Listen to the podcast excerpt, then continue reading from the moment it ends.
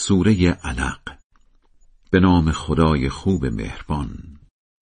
بخوان به نام خدا قرآن را همان که آفرید جهان را و از لخت خونی آفرید انسان را. بخوان که خدا از همه بزرگوارتر است.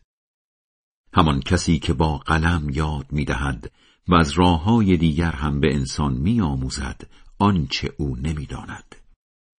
اما صد افسوس که انسان به جای شکر کردن همین که خود را بینیاز می‌بیند سرکشی می‌کند.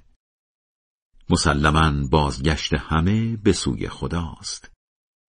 نظرت چیست درباره کسی که مانع نماز خواندن بنده ای می شود به ویژه اگر آن بنده در راه درست باشد و مردم را به مراقبت از رفتارشان دعوت کند. آن بدکار اگر دین حق را انکار کند و رو بگرداند به نظرت مستحق عذاب نیست؟ مگر نمی‌داند که خدا او را می‌بیند؟